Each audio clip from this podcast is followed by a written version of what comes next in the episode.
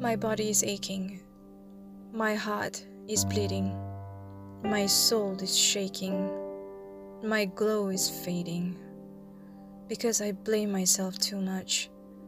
Because I blame myself enough. This mind is tired of this self blame. It is eating me slowly, with or without my notice. This body has become too skinny. Fragile bones waiting for another blame to break.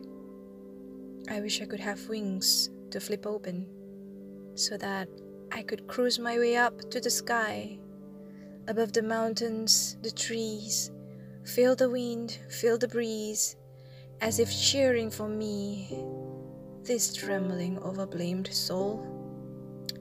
I fly so high, so fast, so free, cutting through the clouds as if nothing to displease, the chilly wind rushing through with ease, cooling the tears rolling down my cheeks, as suddenly I couldn't feel the wind no more.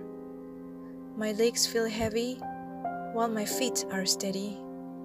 Then I see I am not even an inch lifted in the air. The ground is where I stood still there.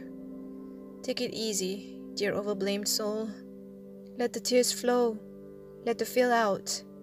Soon there will be some kind of help. The help to say, You're going to be alright. The help to say, You're doing all right.